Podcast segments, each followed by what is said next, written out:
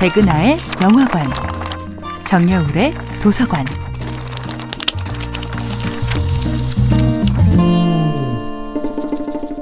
안녕하세요. 여러분과 아름답고 풍요로운 책 이야기를 나누고 있는 작가 정여울입니다.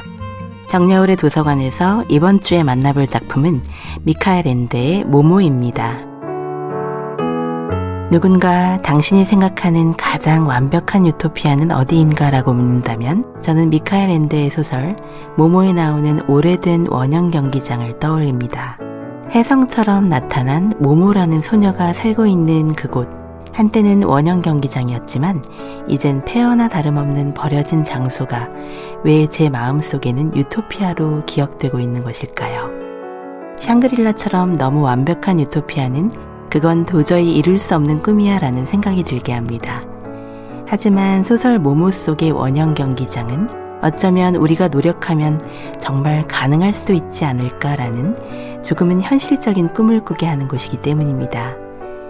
사람들은 모모를 알 수 없는 고아 소녀라 판단하고 누군가의 돌봄과 양육이 필요하다고 생각합니다.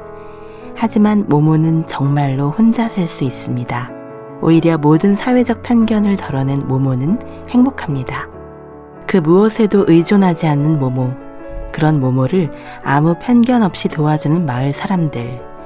폐허가 된 원형 경기장에는 모모를 중심으로 한 새로운 우정의 커뮤니티가 탄생합니다.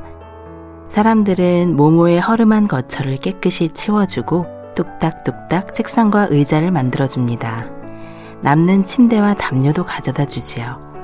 아이들은 모모를 위해 일부러 남긴 음식을 들고 옵니다.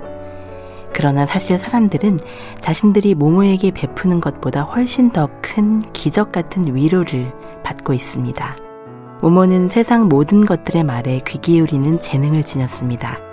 그게 무슨 특별한 재능이냐고 반박할 사람도 있겠지만 저 사람이 온 마음을 다해 나의 이야기를 들어주는구나 라는 믿음이 얼마나 많은 것을 바꿀 수 있는지 모모와 이야기해 본 사람들은 압니다.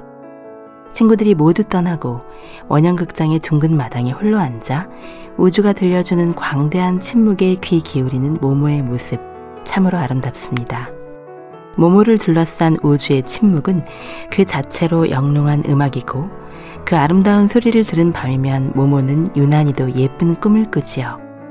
모모를 통해 사람들은 잃어버린 순수를 되찾고 우리가 오래전에 두고 온 어린 시절의 꿈을 되찾을 수 있습니다.